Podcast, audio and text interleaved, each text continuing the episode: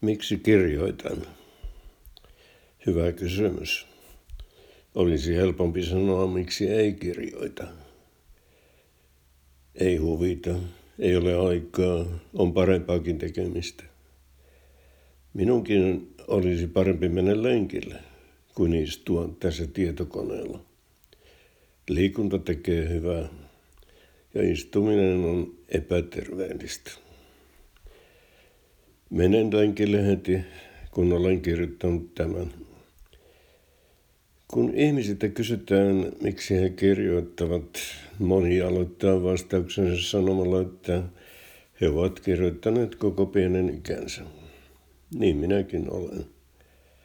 Mutta varsinaisen herätyksen koin kuitenkin koulussa, ainekirjoitustunneilla.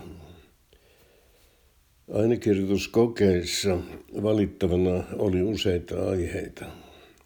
Ja valitsin aiheeni usein niin, että sitä saattoi kirjoittaa tarinan, koska tarina ruokkii mielikuvitusta. Kerran kirjoitin aiheesta Kain ja Aabel. Siitä tuli aika lennokas juttu. Ja opettaja antoi siitä täyden kympin. Seuraavassa kokeessa opettaja tarjosi aihetta David ja Goliat. En tarttunut enää siihen. Ajattelin, että mitä hän seuraavaksi keksi. Opiskeluaikana ja etenkin leipätyössäni yliopistossa oli tarinoiden sijasta kirjoitettava etupäässä tylsää asiapitoista tekstiä. Nyt eläkkeellä ollessani on ollut aikaa ja vapaus kirjoittaa taas fiktiota. Tarinoita onkin syntynyt tehdään tahtia. Sukuserran hallituksessa istuessani pommitin niillä kollegoitani niin paljon, että lopulta he ajattelivat, että ehkä se rauhoittuu, kun julkaisemme ne. Tarinoiden lisäksi olin kirjoitellut myös pakinoita. Niissä miellyttää lyhyt muoto ja tyylilaji, joka on kevyt ja huvittava. Pakinoissa voi myös sekoittaa faktaa ja fiktiota. Entisenä opettajana koitankin sujauttaa pakinoihini myös tiedon jyväsiä. Pakinoissa minua miellyttää myös se, että voi ottaa kaikenlaisia vapauksia.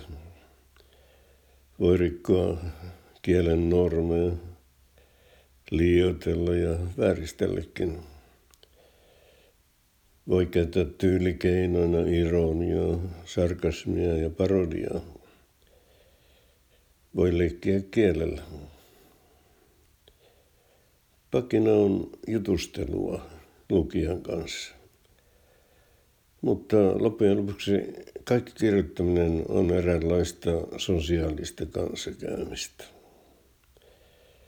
Luulen, että se selittää ainakin osaksi sen, miksi kirjoitan.